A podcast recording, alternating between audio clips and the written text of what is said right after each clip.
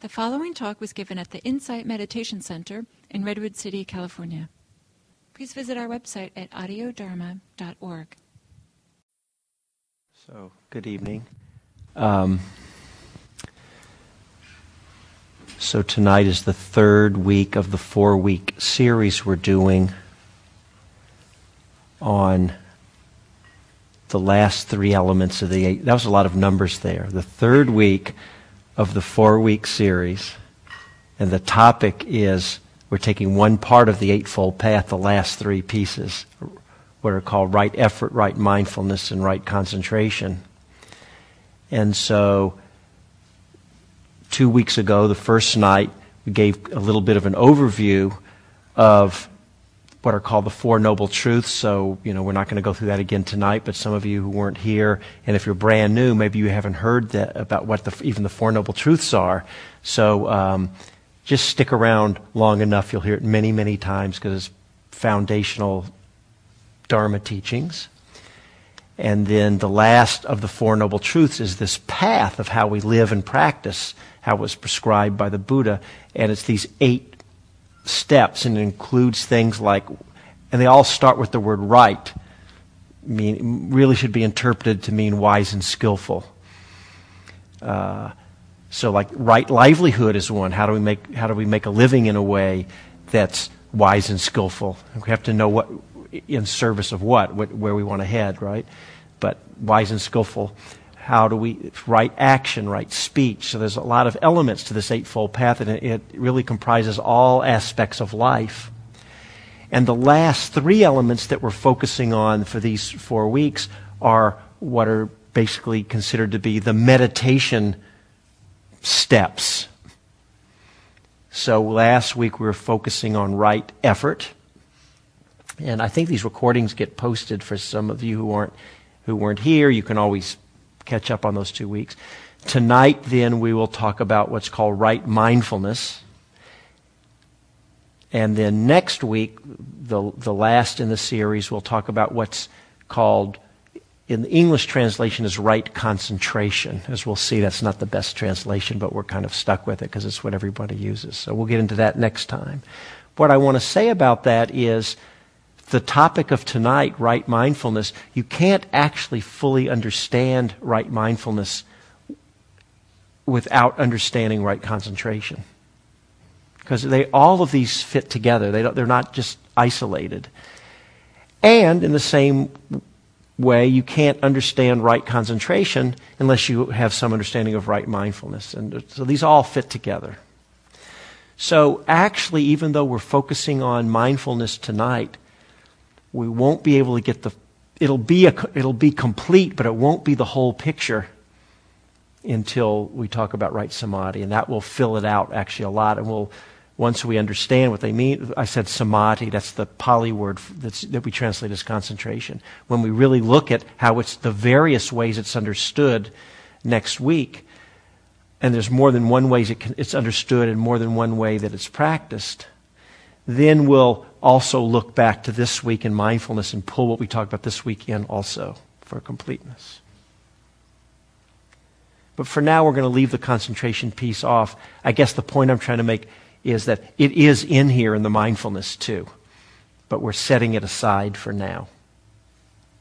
And we're just going to focus on this one quality and I'm going to mindfulness, but I'm going to talk about it in two different ways. I'm going to talk in general, say a few things about mindfulness, and then I'm going to talk specifically about right mindfulness of the Eightfold Path, which is defined, it's taking mindfulness, but then even defining it in a specific way. So, first, a few general things about mindfulness.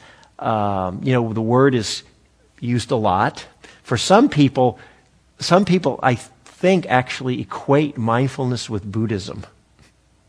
I run across that because it was just as part of when I was introduced a, a, few minutes ago, one of the things that was said is I'm part of an organization called Mindful Schools. We bring mindfulness into focusing a lot on Oakland inner city schools, but actually it's spreading out into all kinds of areas and not just inner cities, affluent and poorer private and public schools, and it's going out. And one of the things we've already started to bump up against a little bit is people who are concerned that, oh, you're bringing mindfulness into the schools. You're bringing Buddhism in. So it's really interesting to see how people think. These are, of course, invariably people who don't understand Buddhism and or don't understand Dharma, whichever words you like to use. Mindfulness is a real big deal, at least in our tradition within Buddhism. It's really, really is, a, is big. And a matter of fact, this type of meditation, this is called the Insight Meditation Center. So this kind of meditation called Insight Meditation. If you're interested in the Pali language, it's called Vipassana. You'll hear that word with a V, Vipassana, which is the word that's translated as insight. Some of you know this very well, and for some it might be new. As we'll see next week, well, let me just say this. People often equate mindfulness meditation and insight meditation. They use the terms interchangeably as if they're the same. And you can certainly practice in that way. We'll say more about that uh, this week and next week some.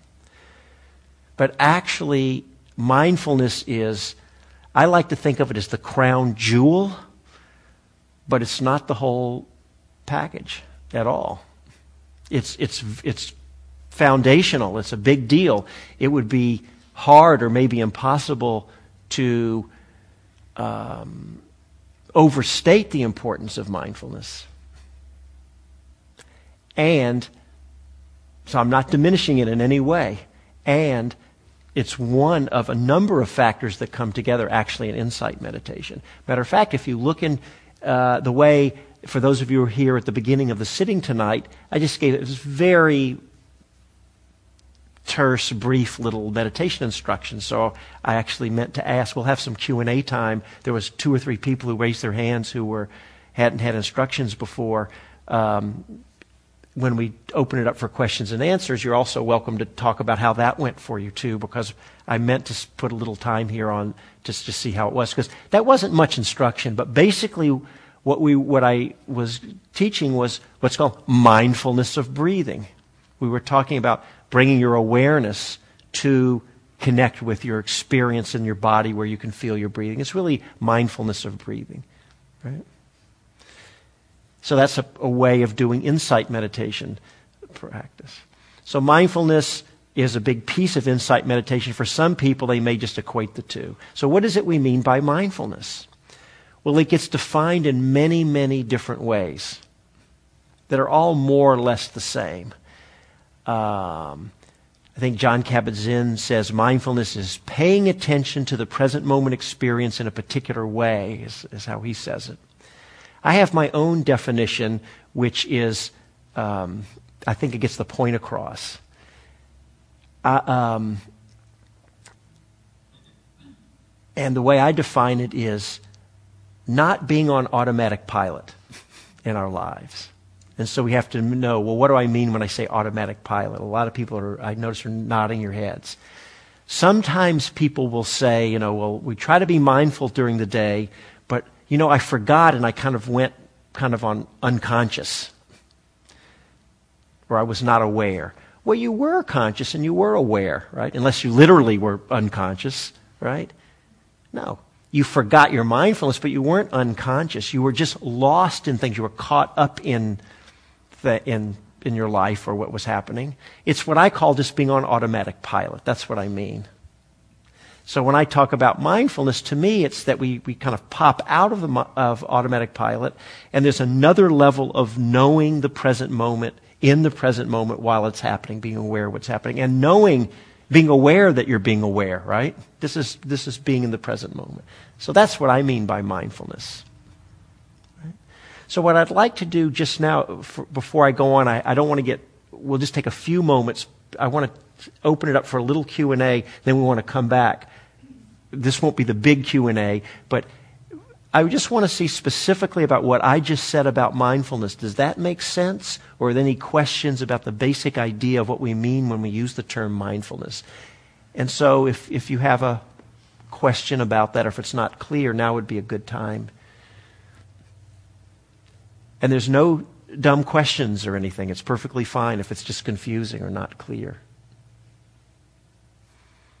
Okay? So nobody's raising your hand. Yeah. So another, okay, so fine, we, that was enough for that then. So, but just to give you another example is, let's just say something happens in your day and, oh, we'll say you're angry in a moment. It doesn't have to be something that we would call a negative emotion. It could be anything. It could be happiness or joy. I'm just picking, there's nothing special about it, but I'm just picking anger. And say you're anger, angry. You can see that there's a, there's a real difference between just being angry, being reactive, kind of caught up in whatever's happening there, and a completely different way of being with it, which is just you know, you're still feeling the anger, having the experience of it, but you just know you're angry. You can kind of be a little bit, I want to say a little detached, but it's not detached because that can feel like we're kind of separated from ourselves or from our experience. But we just bring in a knowing of what's happening in the moment rather than just being caught in it on this automatic pilot, right? You get the, it's pretty clear difference there, right? So there's a lot of different benefits, even if we're not thinking about the Eightfold Path it becomes pretty clear, even if you haven't practiced much. For people who've practiced, the benefits of mindfulness are self evident. And by the way, in the beginning, when you, when you start to practice mindfulness, sometimes it, it, it feels it can be a chore, not so, you know, it, that's a whole big topic. Uh, maybe it doesn't flow so easily and it can take a lot of work, maybe. Not always, but it can feel that way sometimes. But part of what we're doing is strengthening the mindfulness. And over time, um, that wakeful quality in, uh, when we're not on automatic pilot can naturally carry through more and more in our lives. And that's a real shift in just the quality of our being moment to moment through our lives, right? And there are other times when it's not so natural, but we are making a conscious effort to try and be mindful and practice in a moment, which is a little bit different than just naturally kind of being in that kind of state. So, you know, it can take on lots of different flavors, right? There's a lot of benefits that can come. Obvious benefit is think of just the example I just used of if, say, anger comes up. So, say, whatever, you're at work, something happens, or it could be in your home, wherever. If we're not mindful, if, we're, if, we're, if we are in the automatic pilot mode, how, how we respond to the situation if we're angry is going to depend on just, just how we're naturally programmed. It'll be different for each person. But it's basically, because we're not mindful in the moment, it's really just a reaction that happens. Something happens, we react.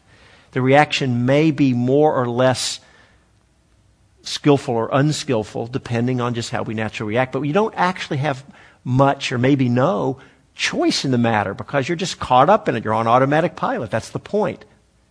Some stimulus comes in, we have some emotion, we're angry, and then you just react back out however it is. It might be mild or it might be pretty bad. And in fact, uh, I know of, I used to uh, do work in the prisons. I don't do that work anymore, but for years I taught meditation in some of the state prisons. Um, and uh, I can't tell you how many. Uh, there's people here I know who've done work, do work in the prisons too, and I don't know how many times I've heard stories of people who had, you know, they ended up in prison because of um, anger issues, where things would happen, and you know they almost just explode in this rage, and you know it's kind of like this term, a blind rage, right? Well, that's the opposite of being mindful. And something happens, and then how they got, how their minds got wired up that way, who knows? But you just don't even have any control. The next thing you know is you've done something horrible, and, and now you're, you're in jail, right, or prison, right? That's really different than if the same exact situation happens, the same, say, anger happens, and yet you're just aware in the moment of what's happening. You're not lost in it. You, you just see it and you know it. Now, you still may not have that much choice if the power is very strong. The force of it might really still be so intense that you, you, it just pulls you along by, the, by its force, right? You're kind of swept along with it. So that could happen. But you have a couple of options if you're mindful. One is you, you know you're, you're angry and you have the, the possibility of some choice in how you respond rather than just no choice. The second thing is you might make some choices of to actually not just in how you respond, but how you work with your internal state. You might do some things to try and bring the intensity down. Like, you know, a simple thing, you know, they always say, take, take a few deep breaths, right? That's kind of a cliche you might say to someone who's angry. Before you do anything, just take a few breaths. Actually, turns out even that pretty powerful. So if you have some mindfulness, you might remember, you know, you might feel like, okay, I'm going to, whatever, I'm going to punch this person or whatever you say, I'm going to say this or whatever you're going to do. Wait a minute. Okay, wait a minute. I'm mindful. What did Shankman say that night? Oh, yeah, he said, take three breaths. Okay, I'm going to, I still want to say this thing, but okay, I'm going to try it. Take the deep breaths, a little calmer. It's like, maybe what you say isn't quite as edgy or you respond in a different way, or you walk away or something. The mindfulness was the tool there. That was the key. None of the rest could happen without the mindfulness. So that's the whole benefit right there is just starting to bring more freedom and choice to all aspects of our lives, not just when we're mad, but in any time in our life. Right? I could, there's so many examples we can use. I think hopefully you get the idea, right? So that's a whole important piece. So there's a lot more benefits we can talk about uh, with mindfulness when we do this, the Mindful Schools program. The way we teach it to the to the kids is we really think of it in, in these two ways. That mindfulness is teaching them to have more self awareness of what's going on.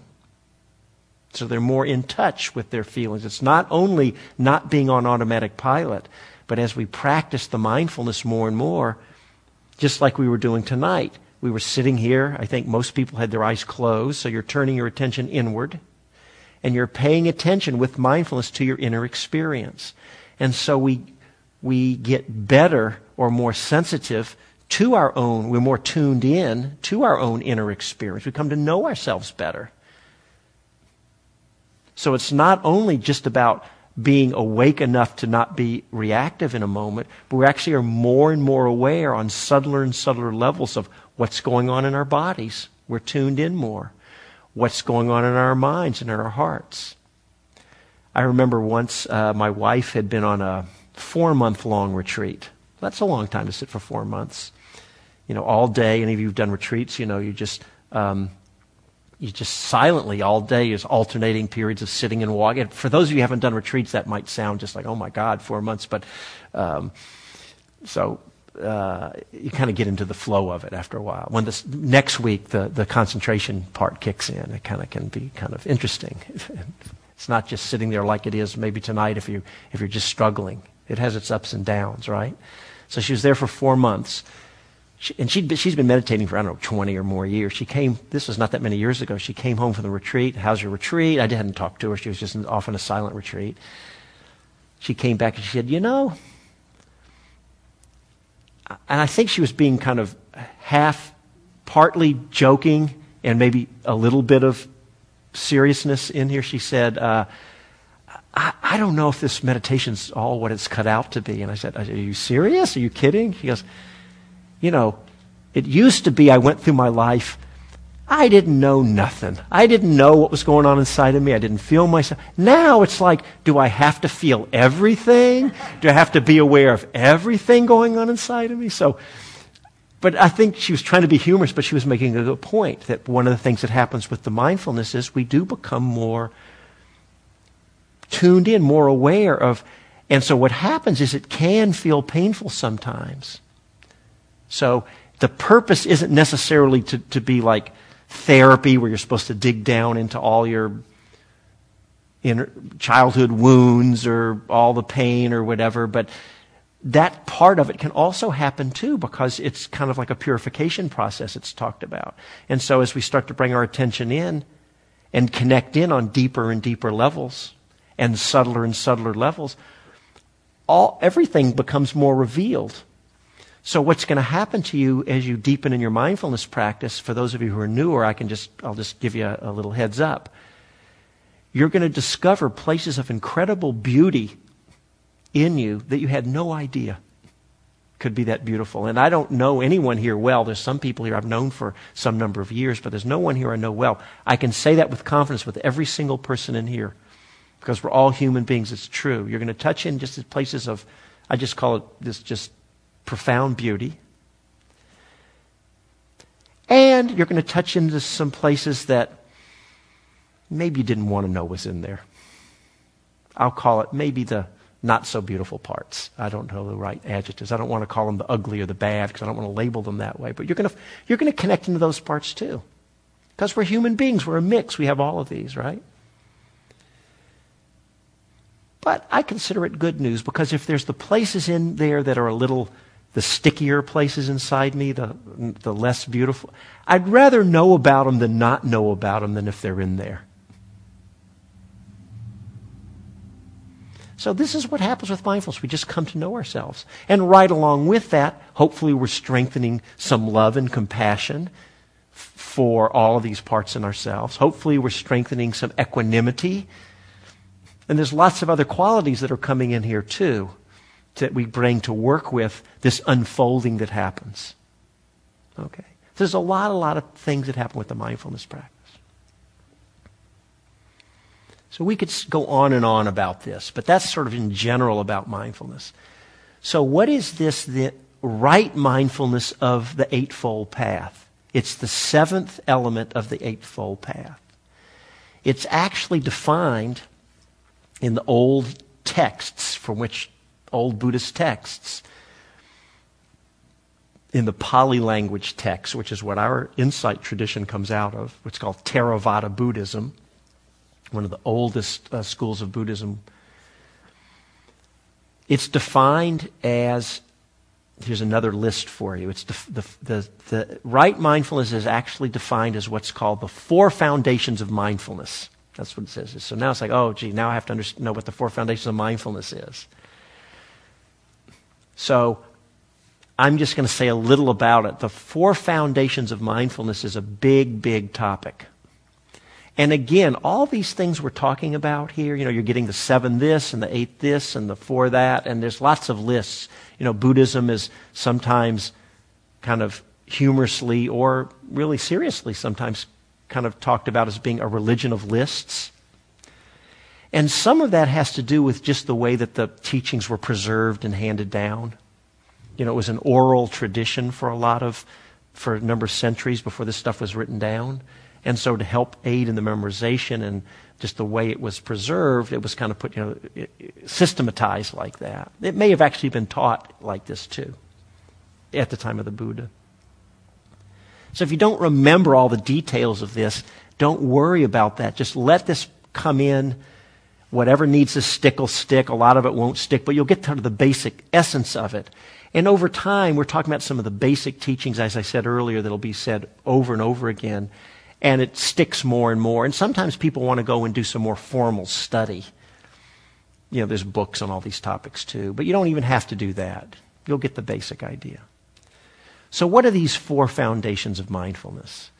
The basic idea of them is that it really covers being mindful of just about, I, I think, any aspect of your experience that, that I can think of.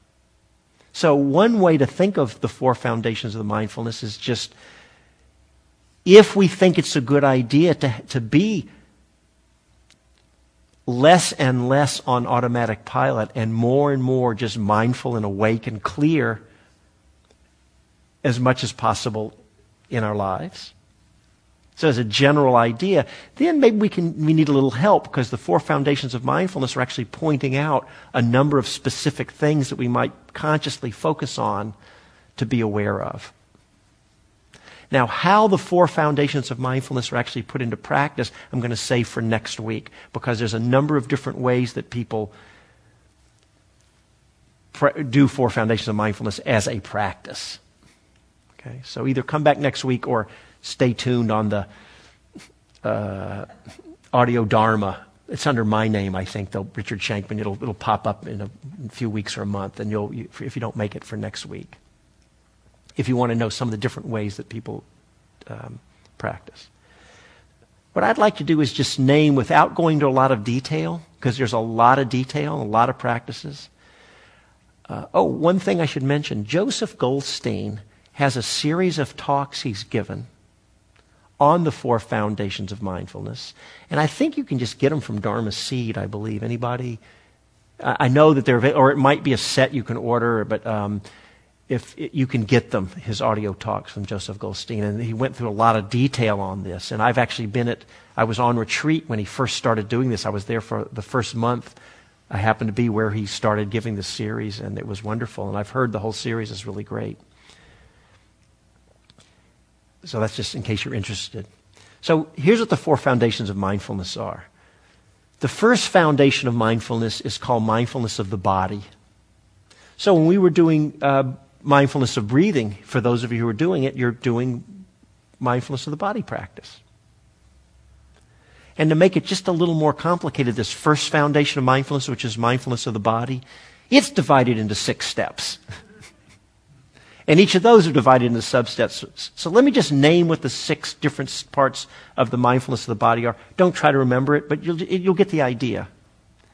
So one way to be mindful of the body is mindfulness of breathing. It's connecting with the experience where you actually feel the physical sensations of your breathing in your body. So if you pay attention to your nose and there's the coolness of the air in and out, whether it's the tip of your nose or up in the sinus area, wherever, you're being mindful of, the bo- of some body sensations. Or if you feel your belly, you know, going up and in and out with each breath. That, that's so all these ways you can do mindfulness of breathing. That's a way to be mindful of the body. There's another way you can be mindful of the body, which are called the four postures sitting, standing, walking, or lying down. I think that's pretty much got all the postures covered, right? I mean, you could jump off a diving board. I guess you're falling as a posture, but you know, basically sitting, standing, walking, lying down. Those are your postures, or moving in between postures. So it's just another way when we think about it to bring mindfulness is to just experiencing the body, just in a general sense, in a sitting how it is. Take a moment, try it right now, just in a general way, not any big practice, but just let your awareness, however it does, just general sense of your body just sitting in the chair or on the cushion or however you are right now. You don't even have to move, right? It's, it's not a complicated thing. If, if what I just said is a little confusing, which can be sometimes, come talk to me afterwards and I'll, because really it's just meant to be simple. When you're walking, you can just be aware of your body moving, right? You have to remember to do it. That's where next week on right concentration comes in. So, mindfulness of breathing. A second way to be mindful of the body is uh, uh, the four postures. A third way you can be mindful of the body is it's basically all activities. So when you're brushing your teeth, you can just be mindful of brushing your teeth. You can feel your hand going up and down or feel the toothbrush or however you feel it. You can narrow down to one little spot or you can sort of broaden your awareness to feel the whole experience. If you're eating, bathing, going to the toilet, um, driving your car, you know, you can feel your hands on the steering wheel or feel your body sitting in the car. Just have a general, you don't have to focus on a point. Maybe you could just be aware in general. You know, it's not one right or wrong way you do it. Do it. Any activity you can think of, you can be mindful of. That's a way you can be mindful of the body, right? And then there's, so that was three I just mentioned. There's three others on the list. I don't want to get into them because they're a little more specialized, but I'll, maybe I'll just mention there's um, one is called Four Elements Meditation, and it's more with your eyes closed. You just kind of feel the whole, like if you feel hardness in the body, they call that earth element or pressure. Breathing is air element. They, they break up the range of experiences into what they call earth, air, fire, and water. It's just a, another way to won't get into it tonight. Just don't, don't worry about it if it's confusing. It's not taught here in the West that much. If any of you are interested, by the way, uh, coming up at the end of January, I'm co-teaching. There's a, a man who comes here named Bob Stahl, who some of you may know. He's an MBSR teacher. He and I are co-teaching a retreat at IMS in Barre, Massachusetts for five days, and it's going to do the complete First foundation of mindfulness, all of these practices. We're going to do four elements. There's another one called 32 parts of, it's called parts of the body. There's two lists, 31 or 32 parts, and you actually contemplate bones, muscles, breaks it down into 32 parts, right? So there's, it's a whole practice you could do just to help tune you into your body. And there's also uh, the, what are called um, some meditations on death that are in there too. You know, the body's not going to last forever and all. So there's some meditations. Don't try to remember all that. The main thing is first foundation is different ways of being mindful of our bodies. Okay. Second foundation of mindfulness is simpler, at least conceptually. And in English, it's called uh, f- being mindful of feeling tone. Now, normally in English, when we use the word feelings, we equate that with our moods or our emotions. I feel happy, I feel sad, but that's not what it means. In case you're interested in Pali language, you don't have to know any of this Pali, but some of you might be interested. It's, the word is Vedana with a V, Vedana, translated as feeling tone. It means the pleasant, unpleasant, or neutral quality that, uh, that accompanies any experience. So if you're sitting here and maybe your back aches. Probably most people would experience that as being an unpleasant experience. It might be mild, mild or it might be intense.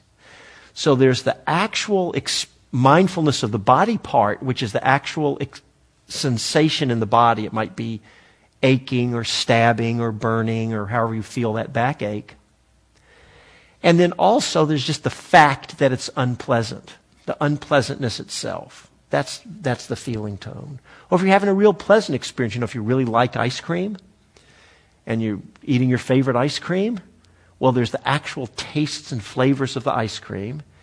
And you can actually be aware of the fact that it's pleasant.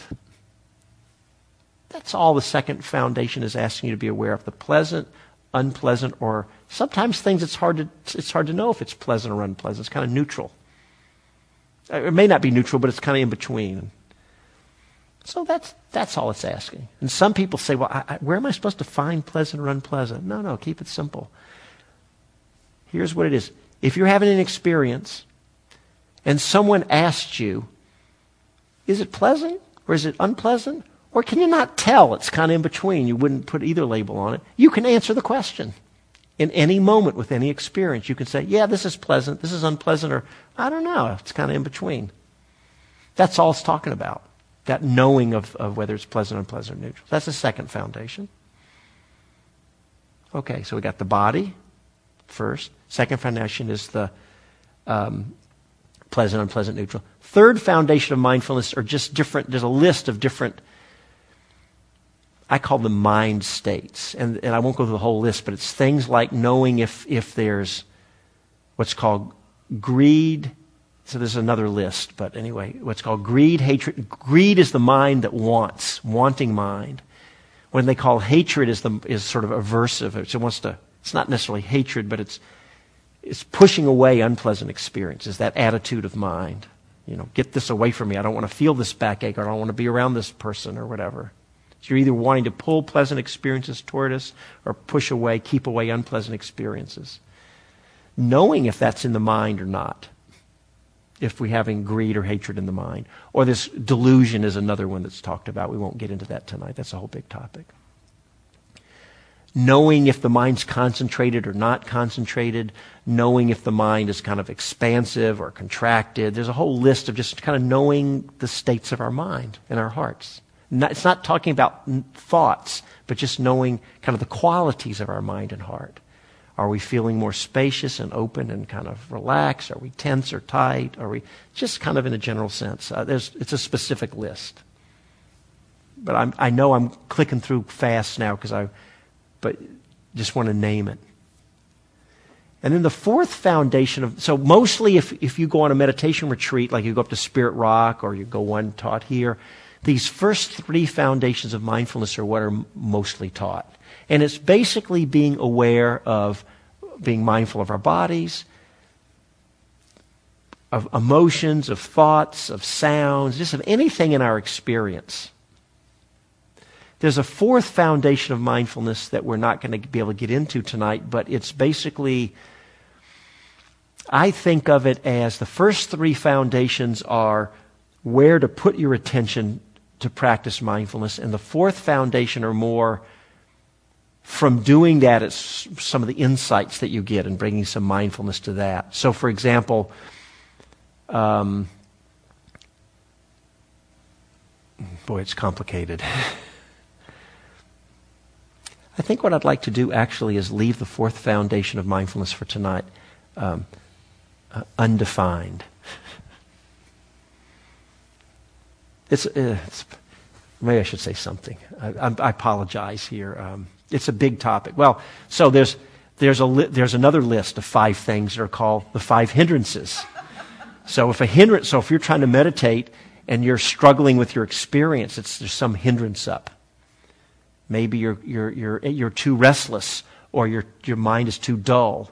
Or maybe you've got that greed or hatred going on, wanting to cling to pleasant experiences or pushing away others. Or maybe there's doubt in the mind. There's this list of things called hindrances. So a big part of practice is knowing about the hindrances. So that's a whole big topic. Fourth foundation of mindfulness is knowing when the hindrance is there or not. So we'll start to be aware. It's, it's part of subtler levels of awareness. We're not just being aware of our body, but eh, naturally more and more. We know when a hindrance is there, you're more aware of it. Oh yeah, I'm more, I'm too restless right now. You know it, aren't you? You just know what's going on. It's not just knowing it, but knowing how to work with it skillfully also is part of it. There's, there's some other lists. I'm not going to name them all, but like one is called the, through the six senses. So it's like seeing, hearing, tasting, touching his body sensations, smelling. Sixth is what's going on in the mind. So when you're seeing, it's actually being aware of seeing. So it's not internal, it's more external now. Being aware when I hear sounds, I'm aware of it. If I smell a smell, I have mindfulness of what's happening. And it talks about also being aware of not just these the experience come through the senses, but um, knowing when we get caught up in reactivity with those experiences and, and what helps us stay more clear and equanimous with all these experiences. A, anyway, you can see there's a lot more, there's even a few more lists I'm not going to name here. I think it's about uh, one, two, three, there's about six lists, I think, in the fourth foundation, and they're all complicated. So the reason I'm glossing over a lot of this is it's not a, you know, just even if, you know, it's a lifetime study on these four foundations of mindfulness and practice. The main thing to keep in mind is um, it's not trying to remember all these things. There are times as you hear them over and over in different talks or you'll read a book, over time it just becomes second nature, a lot of this stuff, and you've heard it and you kind of come to know it. And what happens also is when you're actually meditating, and this is where I'm going to end before we open it up for some Q&A, it's not meant to, to stir our mind up or feel like it's too complicated. Oh, wait a minute. Now let's see. There was the first foundation. What was that one? I'm, you know, you're trying to calm your mind down and quiet it in meditation. So you don't want to be okay. Wait a minute. Let's see. First foundation is like okay. What did he say? Oh, it was breathing. By the way, breathing's in four, alone's in four steps, and oh that and how many postures? Oh, sitting, standing, walking. You know, you'll kind of drive yourself crazy. Oh, what was the other one? Okay, I'm supposed to be aware of all of this at the same time. Is there pleasant, unpleasant, or neutral happening, plus all the states of the mind and the heart? And there was the six sense doors and the five hindrances and all this. And I'm no. There will be times when you might pick particular ones to consciously focus on more. But the way I think of it over time, through the concentration we'll talk about next time, and through just generally developing our mindfulness, you can think of it as prescriptive, prescribing how you practice, or you can think of it as descriptive. It's describing the range of ways you naturally become, things you become naturally more and more aware of. Just by settling the mind, opening the awareness. And then you're not trying to remember it all. It's, it, at some point, it just becomes, it's all just clear, and you're not having to even go look so much. You just can see and know and experience. So keep it simple. To start off with, all you have to know is, say, for example, you're doing breath meditation. It's not the only way to practice. But as just an example, just stay with your breathing or whatever your main practice is. Keep it simple. From time to time, other experiences will come up. So it's not easy to be with your breath, and you let go of the breath, and you do tend to other experiences in the body because your knee is hurting or your back, and it, your body's telling you, you know, you're not really going to be able to be with the breath much right now because come pay attention to me. And it's the back. And so you let go of the breath and you go, be mindful of the pain in the back. When it all settles down, you come back kind of to your home base, to your breathing, and you keep it simple. Okay? I'm going to stop. I think we need a whole day on this, this one. It's, it's a lot. It is a lot. But the basic idea, I hope, would be simple. And maybe what we can do is just take, we have maybe 10 minutes if we want to just open it up for any comments or questions. Maybe that might flesh it out a little bit. Anyone? Everything clear? No question?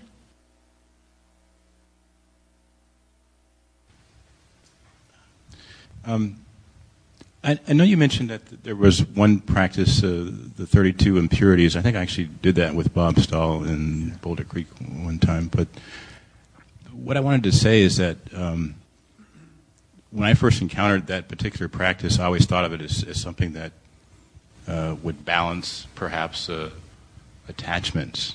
So let's say you had attachment to the body than meditating on, on impurities like pus and blood and yeah. things like that. Feces is mucus, in there. Yeah, right. um, would bring you into balance, and that's the point of the meditation: is that you're if you're attached, you're sort of out of balance, and then you meditate on sort of the opposite to bring you into balance. And you didn't really speak about meditation sort of in that, or, or mindfulness in that, that context. Is where yeah, I did kind of just right. just skim right over the, that particular practice. It's true. No, just in general, that if you're, you're you have an anger sort of disposition, then having a, a metta practice brings brings you into right. balance. And so there's always this this sort of a way of using mindfulness to um, cultivate the jhanas. You know, where you're you're actually uh, a more loving, kind yeah, person, yeah. or you're uh, more compassionate, yeah, yeah.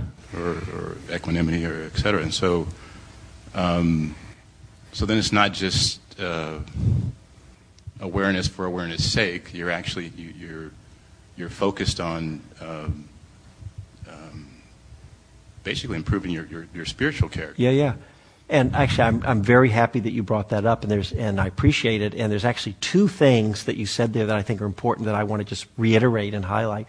One is is that what you're pointing to is there's a huge range of practices. So even within just the four foundations of mindfulness, like you could be working on these parts of the body, like this 31, or depending on the list, 31 or 32 parts of the body. And that, for some people, it's their whole practice. Maybe not so much in our country, but, but there are people who, who do that. And there's lots of other kinds of practice. Like I briefly mentioned the four elements, didn't say much about it. And so, breath meditation, or there's so many kinds of practices. Um, I've known people who their whole practice is just mindfulness of walking.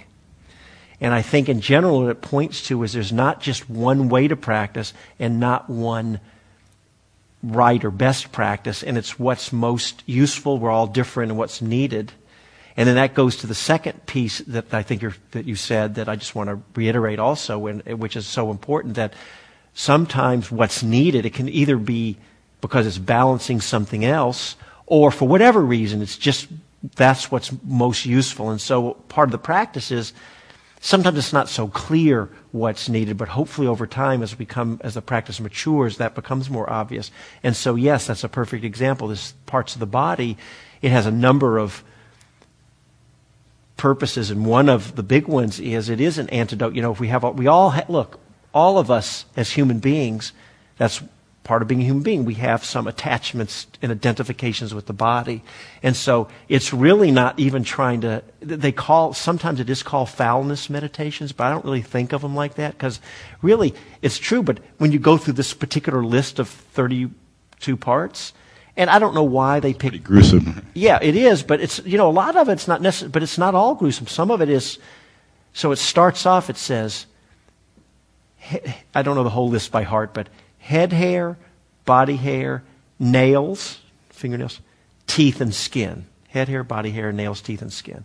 You know, that's not gruesome or not, but I mean, it gets, it continues on, yeah, but uh, there's blood and Pus, feces, mucus. pus, mucus, and, you know, so it's kind of a mixed bag, but um, it's really just taking a, a real look at, because, you know, we're all caught up in attachment of the body, but as, as one person I know who was a, a nurse said, she goes, you know, you just go in an eighth of an inch, and it's just all a big gooky mess.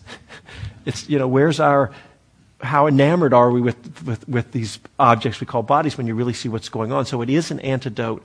Now, we don't want it to, it, we're also going to be out of balance. So it's an interesting question. For, what if someone had um, a super uh, aversion to the body or a negative body image?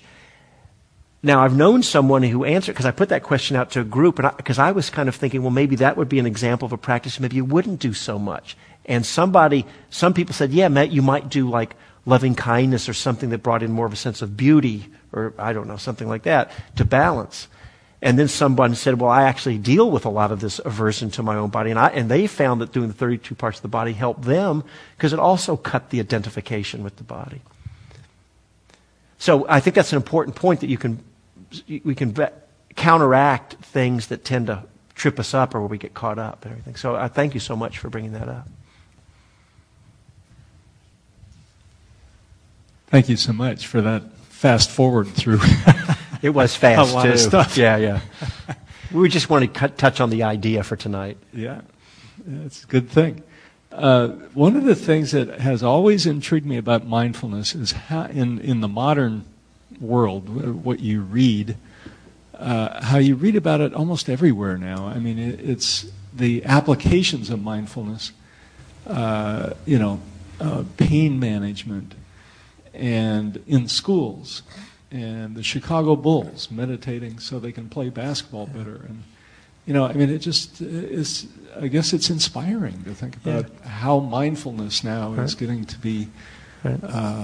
You know, part of human nature that is really valued Right. and really appreciated. So, uh, Yeah. uh, Yeah, well, I appreciate that. And also, you know, Jim, with just a lot of the work that you do around bereavement and grief, and, you know, that you, that's kind of your, people don't know, he's, that's kind of his thing he specializes a lot in and, and teaches other people. And so I'm assuming mindfulness is coming right into there as a tool to help people work with, as, as probably among a number of tools, right, that people have to help.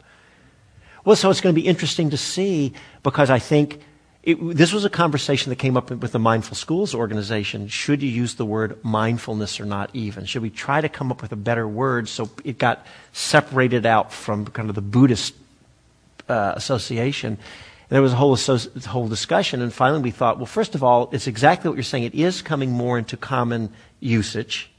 You know, people will say, you know, well, be mindful. And they're not, they're not Buddhists, they're not Dharma people at all. And we also felt like we wanted to help it come more into common uses, and we didn't want to be afraid to just use the word and everything. So I think it's wonderful. And also, it's pointing to that when, we, when we're talking at the beginning of, of the talk, where mindfulness, you know, some, there are people who equate it with Buddhism, that mindfulness has its own power that has nothing to do with any religion or spirituality. It just has its own benefits and power. And it happens that those benefits and powers are used in the Buddhist world in service of particular ends towards this enlightenment or whatever Buddhism is heading you towards. And so you want to bring it in for that. And there may be people who are using it in many, many other ways, like at the Chicago Bulls. They're getting the same benefits, but they're applying them to, you know, how do I make my free throw shots better? Okay, I take some breaths. I, pay, I don't let my mind wander. I'm paying attention to what I'm doing or whatever. And or how, or to calm down or whatever they do, right? So that's how the, the, the it's mindfulness has its own power. It's not Buddhism though, and th- that shows how it's not actually all of insight meditation and all of the Dharma too. It's got its own power and benefit.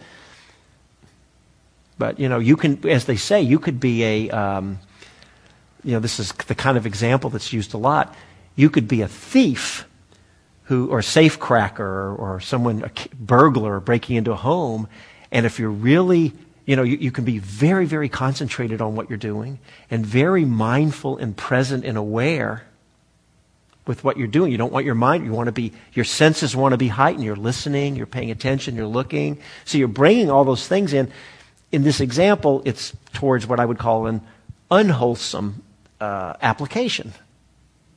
So, right, so you can, you can take these powers, if you will, and apply them in all different kinds of ways. And that's why, of course, uh, from a Dharma perspective, there's lots of other supporting qualities that are important, the morality piece and, and everything.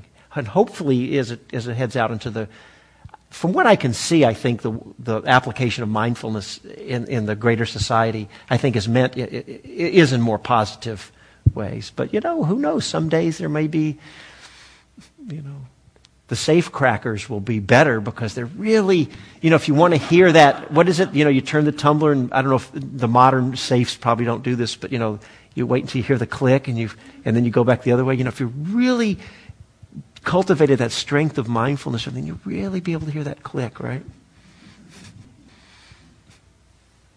Crack the safe faster. So anyway, thank you. And then donate to the Dharma. so. Yeah, someone has a question back there. Yeah, can we just pass the mic back? I actually had a question about mindfulness and grief. Yeah. Um, and I'm going through a grieving process right now and becoming more educated. This isn't the first time, but uh, about some of the things, common things we experience. One of which is, I mean, I call it my mind takes a vacation and just a little mini blip and you know i'm doing things that i don't i'm normally aware of and i'm suddenly not aware of and uh, can i just interrupt for a moment? I want you to finish but are you saying that you happen to be go I, we don't have to get into the story necessarily but are, you've been dealing with some grief yes. in this phase of your life. Yes. And you're saying because when more than normally not just the normal, the mind blips and you lose it, but yes. it, it, you're finding it, it's like the mind wants to check out or something. Is that what you're talking about? Yeah, some things um, that I normally wouldn't do. Um, things like leaving my purse on the front seat of the car, yeah. um, buying two of something that I'd forgotten I'd bought one of before. Yeah. And uh, and so I'm just wondering if there's a way to use this mindfulness practice to um, t- to help. Um, well, not necessarily as an antidote, yeah. but I mean, yeah. I don't know, become more aware of it and yeah. well, less judgmental because well, these things yes. happen. but I, am going to answer quickly. You know, I, I would. I don't want to put Jim on the spot. You know, because he he could give you the answer too. But because uh, uh, he's more in this world a lot. I mean, I've had some experience in my own grief and working with others too. But he's he's a real pro here. But uh, so I just want to say something because uh, we only have a few minutes and we're going to end on time here. So uh, um, I just. So this may not do justice because if you're really dealing with some grief, I mean, I really want to be respectful of, you know, because we all know it's, it's not it, it's big, right? And so, um,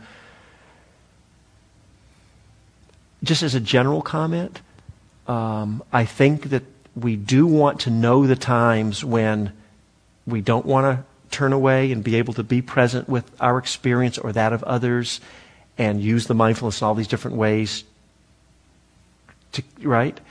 But I also want to say that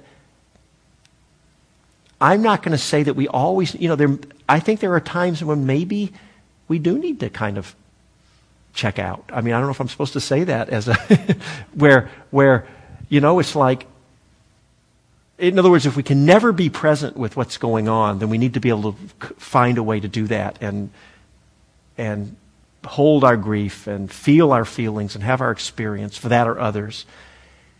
But I don't think, the, and you not saying this, I'm just giving a generic answer, but uh, we don't want to take that to the point of saying we all, that's always the answer because really there might be times when, you know what, I'm just tired of this right now. I need a break. I do need to get away from this. I do need to find a way to take my mind away whether it's just for a healing or just a rest or a break or, or it's just too much. And so there's that piece too, and I think we have to honor that and maybe find a find the place for both of those. And of course, hopefully over time, as our own internal resources strengthen of mindfulness and presence and a lot of compassion for ourselves and love and all the equanimity and all these things over the course of a lifetime when they're strengthening, then when the grief or the, the difficulties do come, hopefully we have those resources available and tools more strongly, and we can hold more pain and be present with it, still feel our experience, not check out or not disassociate, but really not get crushed or swept away by it either. And probably for all of us, there's a point where um, um, it, it can also cross our edge and it's maybe too much. You know, maybe the definition of a Buddha is there is no edge, right? You can hold it all. And for us, most of us as human beings, there will be a point where we have to be respectful and find a way to either bring the intensity down or somehow get away from it. So I think it's just a mix of all of those. So I, I don't know what else to say. That was I, am sorry. That's helpful. Okay. You. Yeah. All right. Well, so let me. Okay. So um, we end at nine o'clock, and it's exactly nine o'clock now. So here's what I'm going to do to end. Um, this is going to be a two-minute ending. If you need to leave and can't stay for the two minutes, then please just go. Take care of yourself. Don't feel self conscious like you have to stay. And for those who are going to stay, I invite you, if you're not already doing so, to use your mindfulness right now and to connect into your body. Just however, in whatever way you like, just notice what's the experience in your body. There might be a specific area or just a general sense in the body. Notice what's happening in your mind and in your heart, just the whole range of your experience. There may be something pleasant or unpleasant that pops out for you. You might be sleepy or tired. Maybe something in the discussion of the talk tonight you liked or didn't like, or things still rattling around inside you from your day, or it could be anything. And in addition to bringing your mindfulness to the experience, I invite you to also check in with how you are relating to what's happening in your experience right now and to see if there can be that sense of, I like to call it letting be or allowing. Just letting your experience unfold itself and see if you can find a way to be with it that's just kind of more a peaceful way to relate with whatever's happening, even if what hap- is happening is unpleasant. So it's an experiment. That's not always easy. And if there is something in your experience and you're not able to let be or, or be, in, be with it in a way that's without a struggle, then bring some acceptance for that place in you. And then finally, to end for tonight, I would like to invite you to take a moment to reflect on your own good qualities. And for some people, sometimes that's hard to do. I run into people occasionally who can't find any good qualities. Everybody's got them. If nothing else, you came here to a group tonight that's about, it's a Dharma group. What's it about? It's about how can we learn to live in a way that's more, that's less unskillful, more skillful. It's not about judging who we were, used to be in our lives or who we think we are, but there's a part in us that wants to live in a more wholesome, skillful way. And that wants to be more loving and compassionate and more mindful and awake and less on automatic pilot and less reactive, less unskillful. That's a good quality in you. Just that wish or intention, even if you don't think you're any good at it.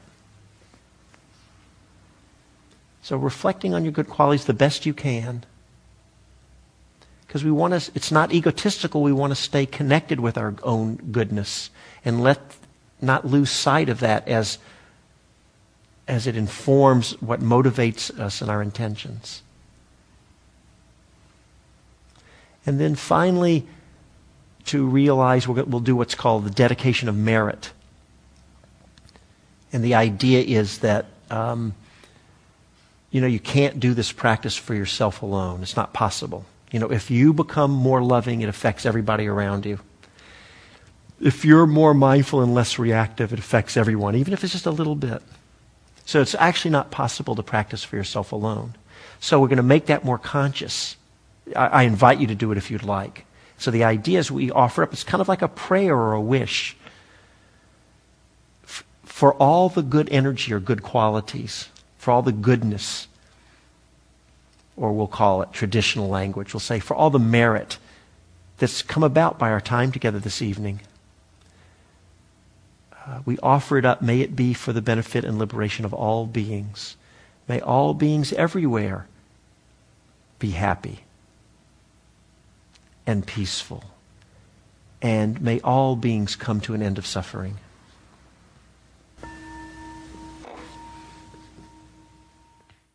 So thank you all. By the way, that was a four minute ending, not a two, so I hope it didn't. But um, anyway, so thank you. And perhaps I'll see some of you next week.